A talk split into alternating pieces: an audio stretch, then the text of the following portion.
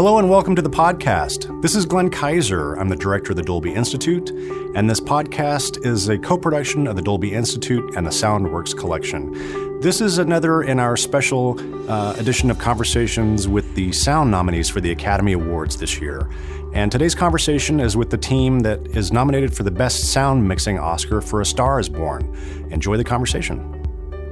The movie's been out for a week. I'm hoping that most everybody's gotten a chance to, to see the film so far. Before we dive in and start talking about it, we've got the opening sequence for the film as a short clip. So I thought it'd be good to just to, let's just put that up and sort of let that guide our, our conversation. So this is right from the opening of the film Stars Born.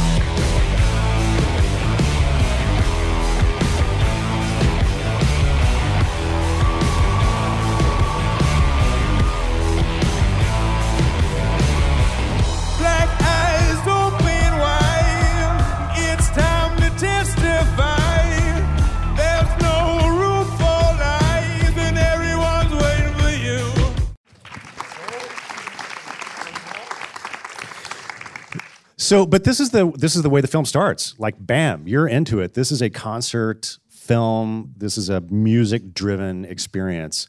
So, I wanted to start uh, with Steve. Um, so, I, I know that you had some very specific challenges uh, because it was a lot. You know, it was very important um, to Lady Gaga, especially that the singing be done live. So, can you talk a little bit about you know how the how the music tracks were recorded for the film. Well, yeah. So I think at the beginning of the conversation, it was uh, Lady Gaga was going to do this live because she does everything live. The Super Bowl halftime show she did was live, and her concerts are live. She just doesn't lip sync. She wants to give the performance, and I think going into a, fil- uh, a a feature film where she's going to be singing, she wanted to do it live, and she challenged Bradley to do the same thing. And uh, and How did Bradley feel about that? Uh, you'd have to ask him, but I, I know that he. I mean, as any of us would be nervous, you know, to sing side by side with Lady Gaga and never having sung before. Um, that could be a big fail, or I it could be a big success. I mean, he's handsome, but that only gets you so far, right? Yeah, it gets you it gets you fifty percent there. But um, so this this part of the the movie, which was the opening, not the originally scripted opening, uh, we shot in between sets at Stagecoach. So when they're switching out bands um, at a concert that you pay for, there's about fifteen to twenty minutes where they switch all the equipment and all the musicians and and we got eight minutes of that 15 minutes before Willie Nelson went on. And so Nick and I and my wife actually went to the the concert. It was on a weekend and it was a skeleton crew that day. And so we kind of waited for one set, rolled all of our equipment across, waited for that set to be done, and then patched into their mix mix console to pull his vocal mic back and as many of the the instruments that were up there uh, into our system, and then we fed their console music uh, for playback track that they would hear through the wedges and perform with. Um, but we also didn't amplify it for the crowd because there's 45,000 people there, and this is an original song for a movie that's going to come out a year and a half later. So So I want to make sure you guys understand what he's what he's saying. So these are original songs written for the movie. You're shooting a year and a half or a year earlier at a public music festival with 45,000 people. You don't want them recording on their cell phone cameras and putting this out there. right, I mean, it would be the worst version of that song you would ever have heard. So Bradley Cooper comes out, sings like his life depends on it. Yeah.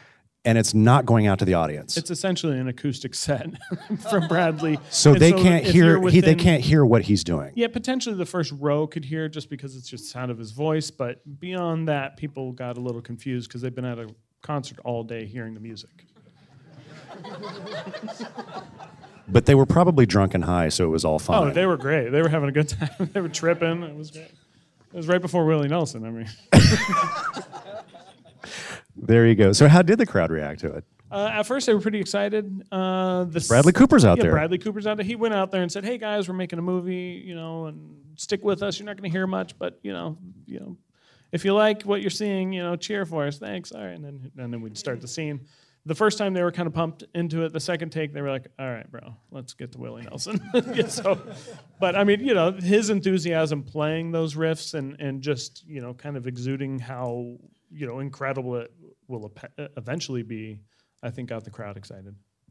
That's that's such an amazing story. So, you um, the last time we talked, you were just coming off of La La Land, which was uh, also a, a pretty extraordinary challenge from a production sound recordist standpoint. Even you know, I remember talking with you about that extraordinary opening sequence on the freeway overpass and how you had you know had to do so much pre-production rigging to for because all that was live playback as well, Yeah, well, that was playback, not live, not live singing. not yeah. live singing. Yeah. Right.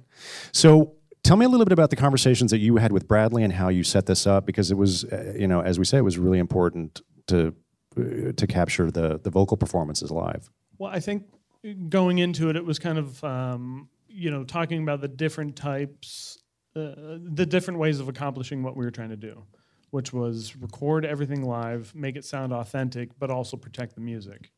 Um, which we had a couple different ways of doing that. Playing it low through the wedges at a public venue like that. Uh, but when Now, so for people who don't know, when you say through the wedges, that's the that's the monitors that are coming back at the performers. Right. So the performers can hear the music low, uh, or, or a lot of time they're hearing it quite loud, but um, it's they're very directional. So the audience isn't hearing that; they're hearing the front of house that's playing back everything mixed down how they want it. So the guitarist stands in front of his, and he gets a specific mix of what he wants to hear. Um, so there was that version. We also had earwigs, earpieces, so that the band could hear the music and play along to it, and they could sing live.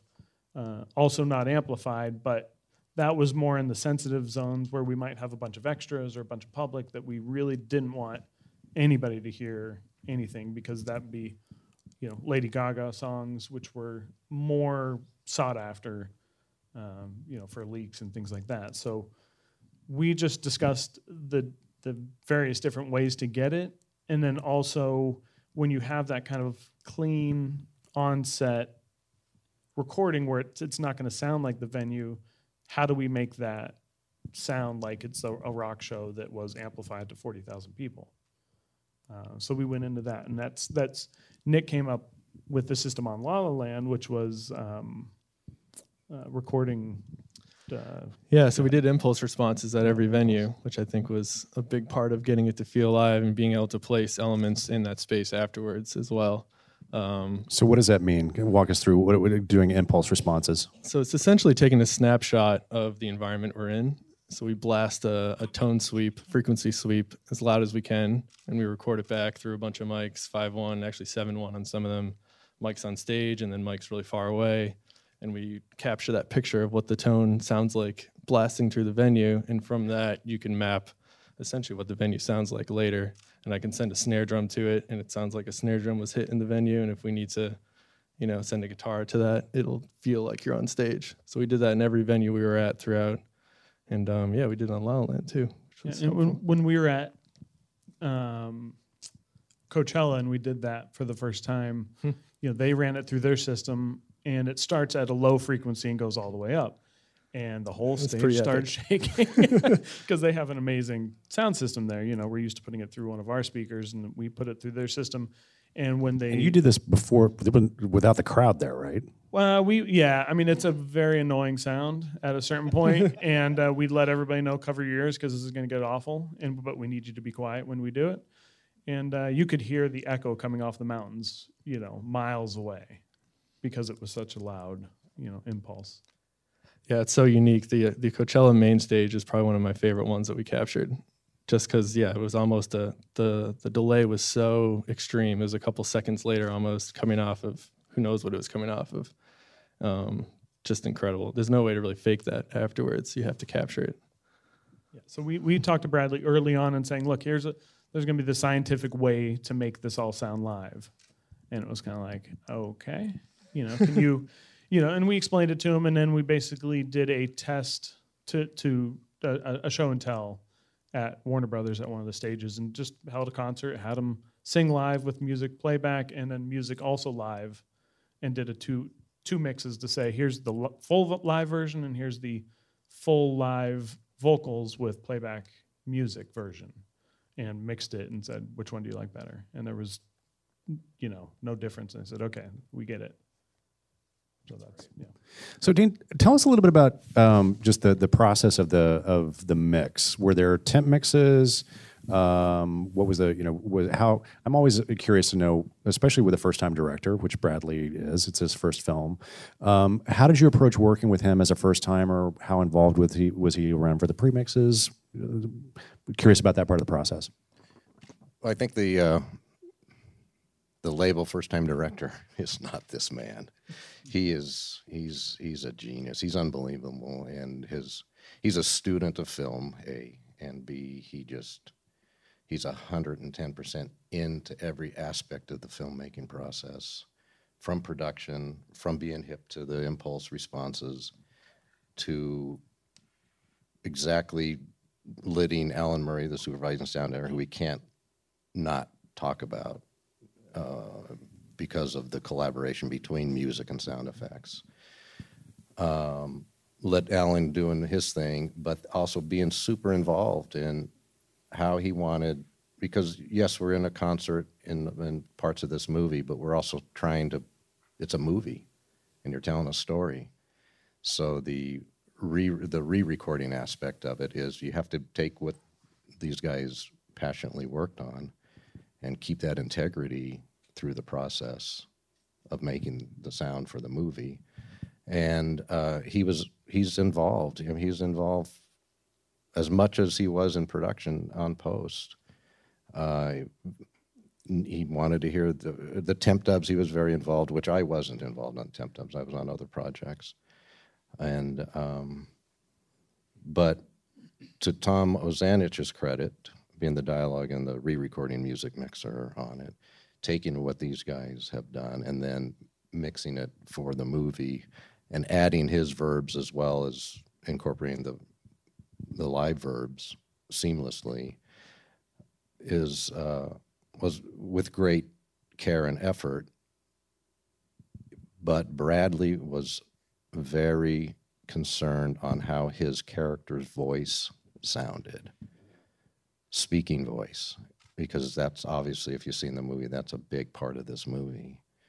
And um, he was, he, that was a big challenge for us on, and especially Tom, to make sure that what Steve recorded and in production environment, it's not always perfect. So there are tools you have to use to clean it up, but you can't, you cannot mess with that character because that voice is the third character of the movie. So he's a 100% involved. He let us do our thing when premix when premixing and then finaling the reels. And then uh, he came in and we uh, did playbacks like normal and did our you know did what you do. But um, if if we lost telling the story in the mix during a playback, we stopped, discussed it as a crew. Why why did we drift? Why did our minds wander? Why did why aren't we engaged? And we figured out why, and then we went back and fixed it and kept going. It was a, a tremendous, thrilling process to be involved, and we all loved the what we were doing and loved. And we were talking in the in, in the back room this uh, tonight today. It came from the top down that that commitment to this project, and uh, he was the leader of it. He drove all of us to be committed to it. And so the final mix was uh, you two, and then Tom was mixing dialogue, or how, uh, what was the division on the final mix? Well, Jason Ruder and Nick did a lot of work prior to getting to the getting to the stage, and then uh, I can't speak for what uh, Tom was handed, uh, but uh, Tom and uh, Nick was back working feverishly and then Jason was working. Jason Ruder, and Jason was on stage with us and collaborated with Tom on on the m- music part of the mix. And I have to say, with Jason Ruder, he was on set with us every day, kind of seeing the process that was being pulled in, you know, because that movie we would deliver for the concert scenes, we would deliver 61 tracks uh, recorded on set. And so he was there kind of supervising and watching and going, oh, okay, this is what's going on in this, so that once he got back into that editing room, it wasn't like, what is all this information? Yeah. Yeah, know, I think so- that's a lot of what made it work on this one. It's it's invaluable when you're on set throughout the entire process and we're collaborating on the recording and talking about what we can do to make the post experience easier and elevate what we do in the mix. And a lot of that starts, I mean, most of it starts on set with decisions that are made from the beginning. So when you're there throughout and you know little things that you got, little details that were captured, and you can grab them and pull them into the mix, it's invaluable. Because a lot of times, if you just start in post production, you have no idea what was done. A lot of cool stuff could have been recorded, and you don't even know it's there, and it gets lost. So being Especially there throughout, 61 I know. tracks of audio. Like, yeah, and there might be just a couple things we keep. You know, maybe the bass was great from a live take, or um, there was a guitar moment from set that you know was awesome. We want to keep it, or a piano that we know is there that we can go dig for in those tracks that could have gotten lost. And Bradley knew everything. He knew every nuance from set that he that that thrilled him or captured him, and what these guys uh, what these guys did on set. For, and then when we got to the stage, he was, wait a minute, what happened to this? And let's get it back. Uh, I've heard Bradley talk about um, about how um, how important Dolby Atmos uh, was to the final mix of the film and the experience. But as you guys were going through and working with the music and mixing, uh, tell tell me a little bit about uh, how you guys were using Atmos um, uh, for the music and for the for the effects for the for the film. Well, that's probably more your world. I actually delivered in um in five one and seven one, which is usually what you guys prefer on the stage because it gives you more freedom. Um, they can take a five one and pan it in the surrounds if they want. I'll usually give some stems that could go on the ceiling, but it gives three recording mixers freedom to paint to maybe keep it on the screen for some moments and then pull it off. So I'll usually deliver in, in either five one or seven one with maybe some Atmos stereos, and then from there you guys take it. The the final mix originally started out as a seven one, and then we were going to upmix it to an Atmos, and uh, so we we got through all the seven one, and everybody was happy, and we started the the process of taking the seven one and making it Atmos. We played back a reel for Bradley. He was just blown away by what At- what Atmos can do for him in, in all aspects of the movie, from quiet scenes to obviously this concert stuff. So that now had become the Bible. So we remixed basically the movie in Atmos and then down mixed it to the 7.1. So what you hear on the 7.1 is actually the Atmos mix that had, from the re-renders. But uh, Atmos is incredible for music. It really, I think it's bigger for music than anything else. This is a great film. You're right. Yeah. This is a, sorry for interrupting. No, no, This is a great film to do that, and not taking away anything else from anybody else's film, but most of the Atmos was always known for, you know, the action movies and all this. So, to your but it doesn't have to be used in a quirky way. I think that's where it lost its footing early on, is people would pan stuff on the ceiling, and it just it came across as campy and gimmicky. But the biggest advantages of it are all the surrounds are full frequency, so right away it's huge, and then you could pull the music just off the screen a little bit so that it feels like it's still on the screen, but it has its own speakers. So now it's not fighting with with crowd or dialogue in a way that it normally would. I also feel like it puts the the viewer, the audience, in the, you know, because the movie is shot from stage, as if you were part of the band, you know, and I and I think that that process allows you to, you know, okay, we're closer to the drums or closer to the bass guitar, so we're going to hear that a little bit more, as opposed to just a flat music mix. It's more or less okay, we're in this part of the stage, and the sound reflects that, and I think the audience feels it, maybe doesn't know why it feels authentic and real, like they're at the concert on the stage with them. But I think that that process that you guys did by putting them, putting the audience member where the camera is, uh, audibly, then I, I think that that's what really paid off on that Atmos.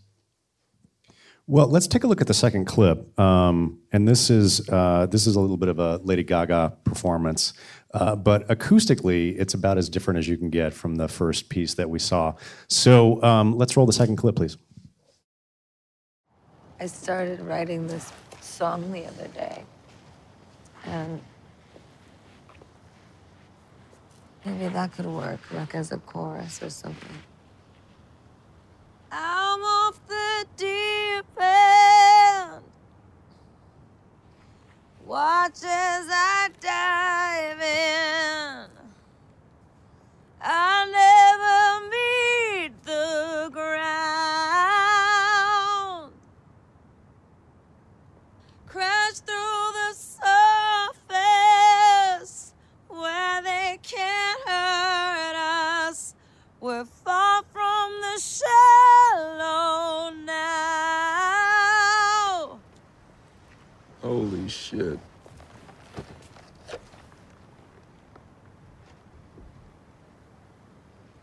tell you a secret?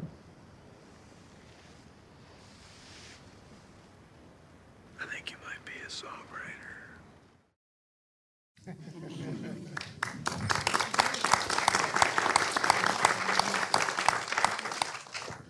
So, Steve, talk to us about um, what's the experience like of recording Lady Gaga a cappella in a parking lot? Well, it's uh, the the crazy thing is on that scene we would ha- we had four microphones going, two booms, uh, two radio mics, because you know he talks down a lot, so we boomed him from underneath to get his voice.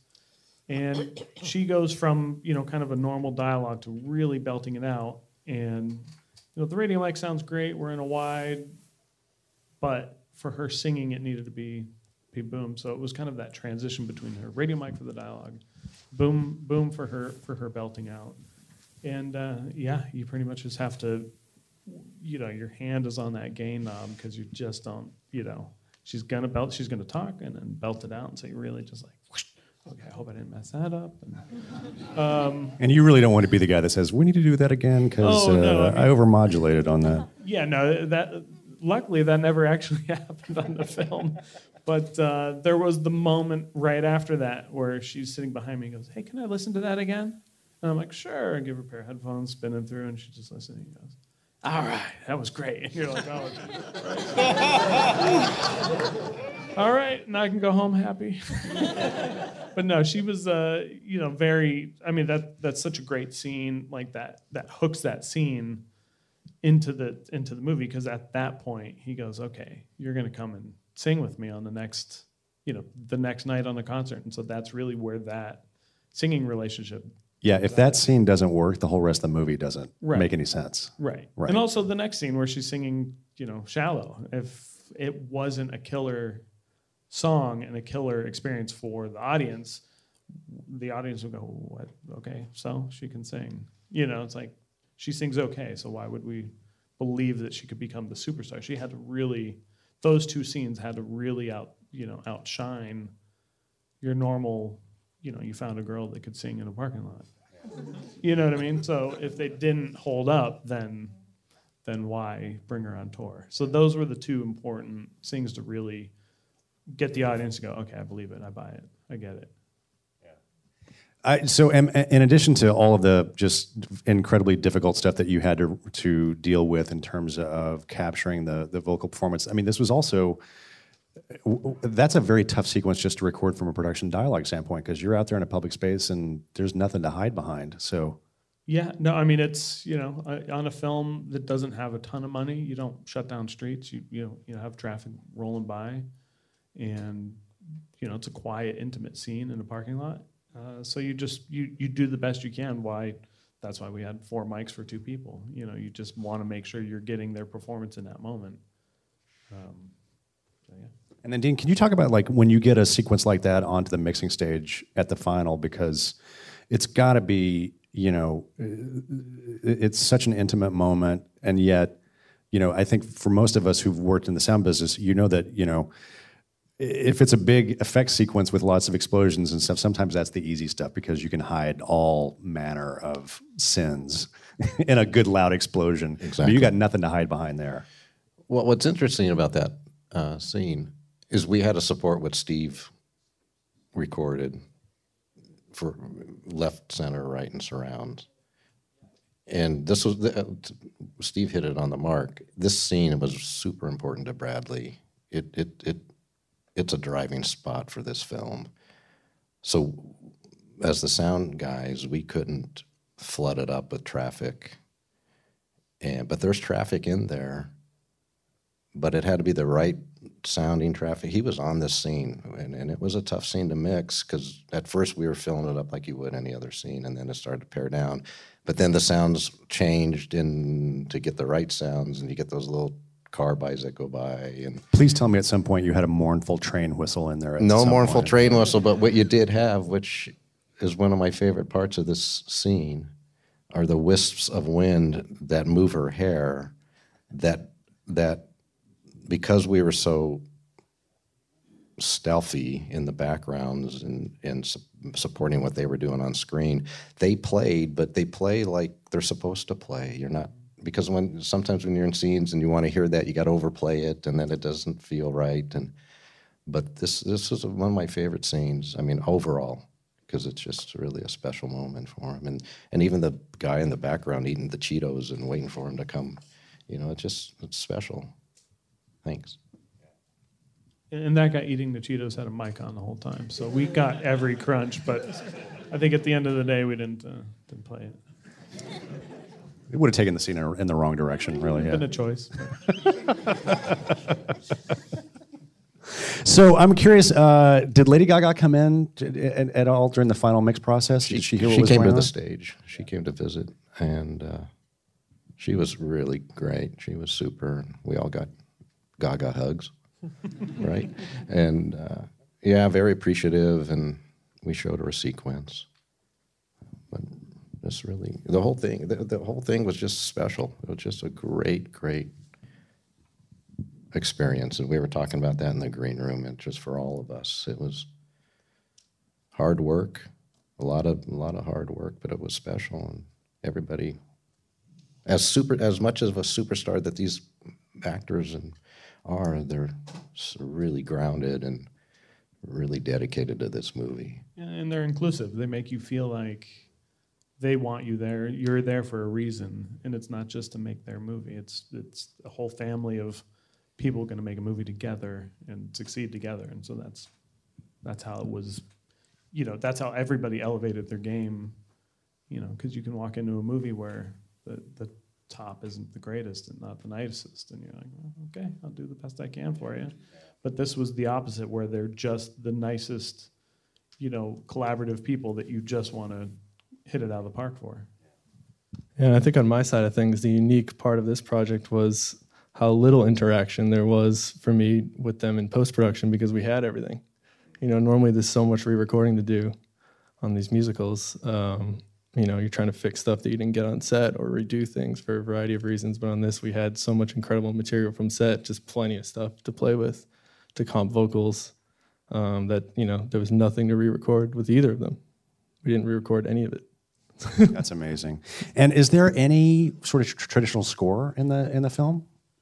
I think there's one cue, and it's a drum cue, um, and that's it. And that almost didn't make it in there either. There was almost no underscore, but that was a last minute addition, which I think helps a lot. It's it's right after um, the Grammys moment. It's just The infamous frenetic. Grammys moment. If you, that was if you guys haven't seen the film, it's pretty spectacular. Um, so let's open up and take some audience questions uh, about Star is Born. All right, great.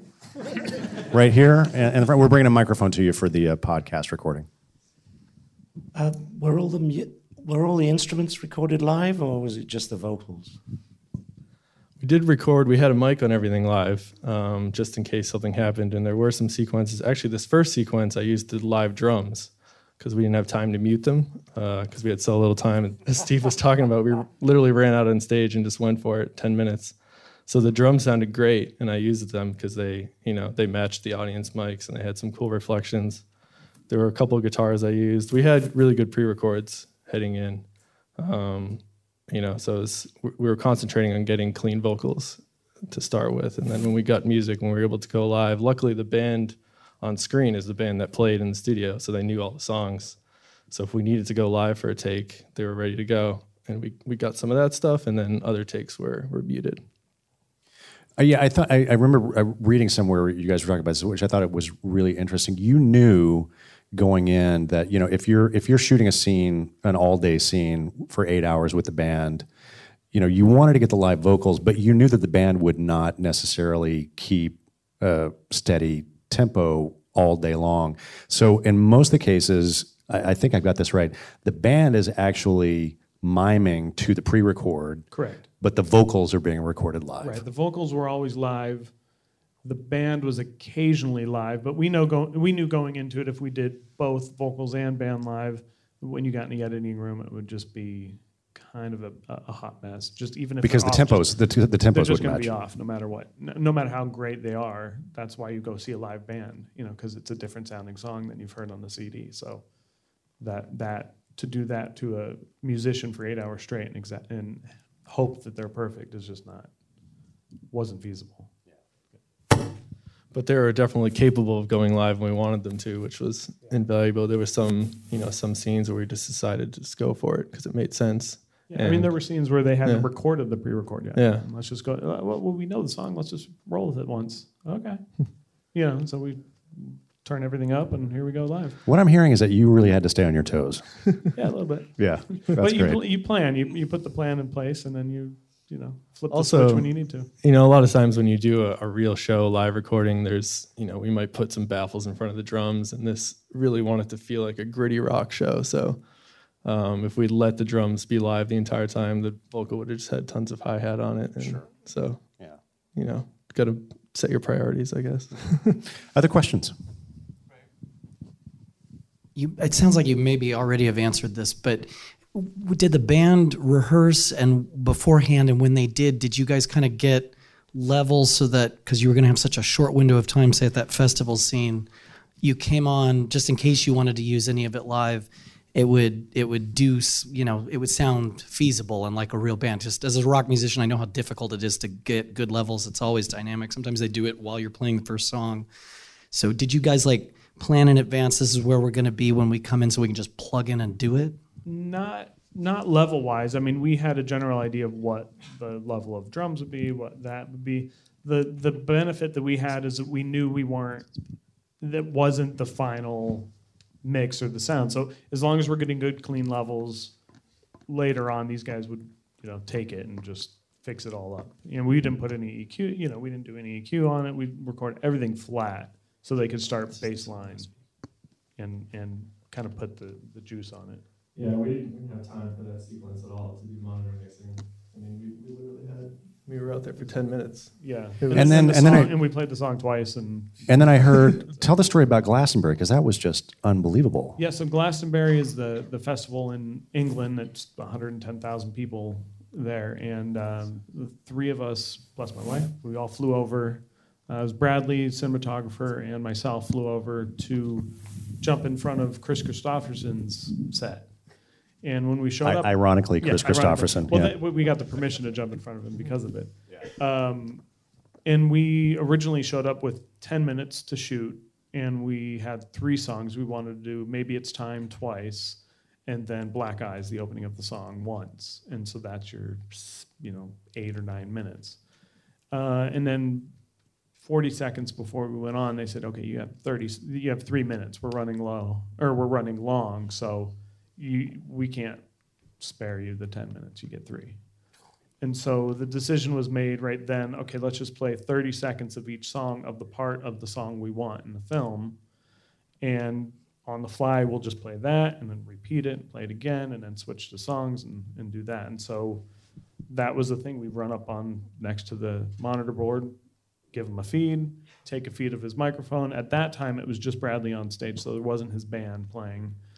Uh, and the first time, the first song, maybe it's time, we played through the wedge just for him, low, not amplified to the crowd. Uh, we did it twice, and then the the uh, Black Eyes song, which is the opening of the movie, has that great guitar riff. So we broke out the guitar riff and said, when the guitar riff goes up, just amplify that and play it to the crowd because he's going to be giving this great performance, playing a guitar, and In front of a 140,000 people. right in, in front of a giant group of people that and so that really pumped the crowd up because they could hear him and then, you know he's playing guitar and and um, and in context of the movie or the music leaking that's just a guitar riff essentially it doesn't really give you anything we still kept his vocals quiet but uh, the audience reacted well and then it was done we ripped everything off and ran off stage Three minutes. That's amazing. Uh, would you have time for one more? Sure. All right. one more mic now. What about your mic I'll go back. Last question, so make it a great one. no no pressure So, um, uh, Bradley Cooper's character, his his guitar sound seemed to be like such a distinct part of who he was, uh, especially like in a couple of those moments where you know he's covering Roy Orbison, but he did it, you know, the Jackson Maine way. What was the the process and inspiration of coming up with that dimension of his character? Because it sounds like a lot of thought was put into his voice as well, and this was a huge part of him.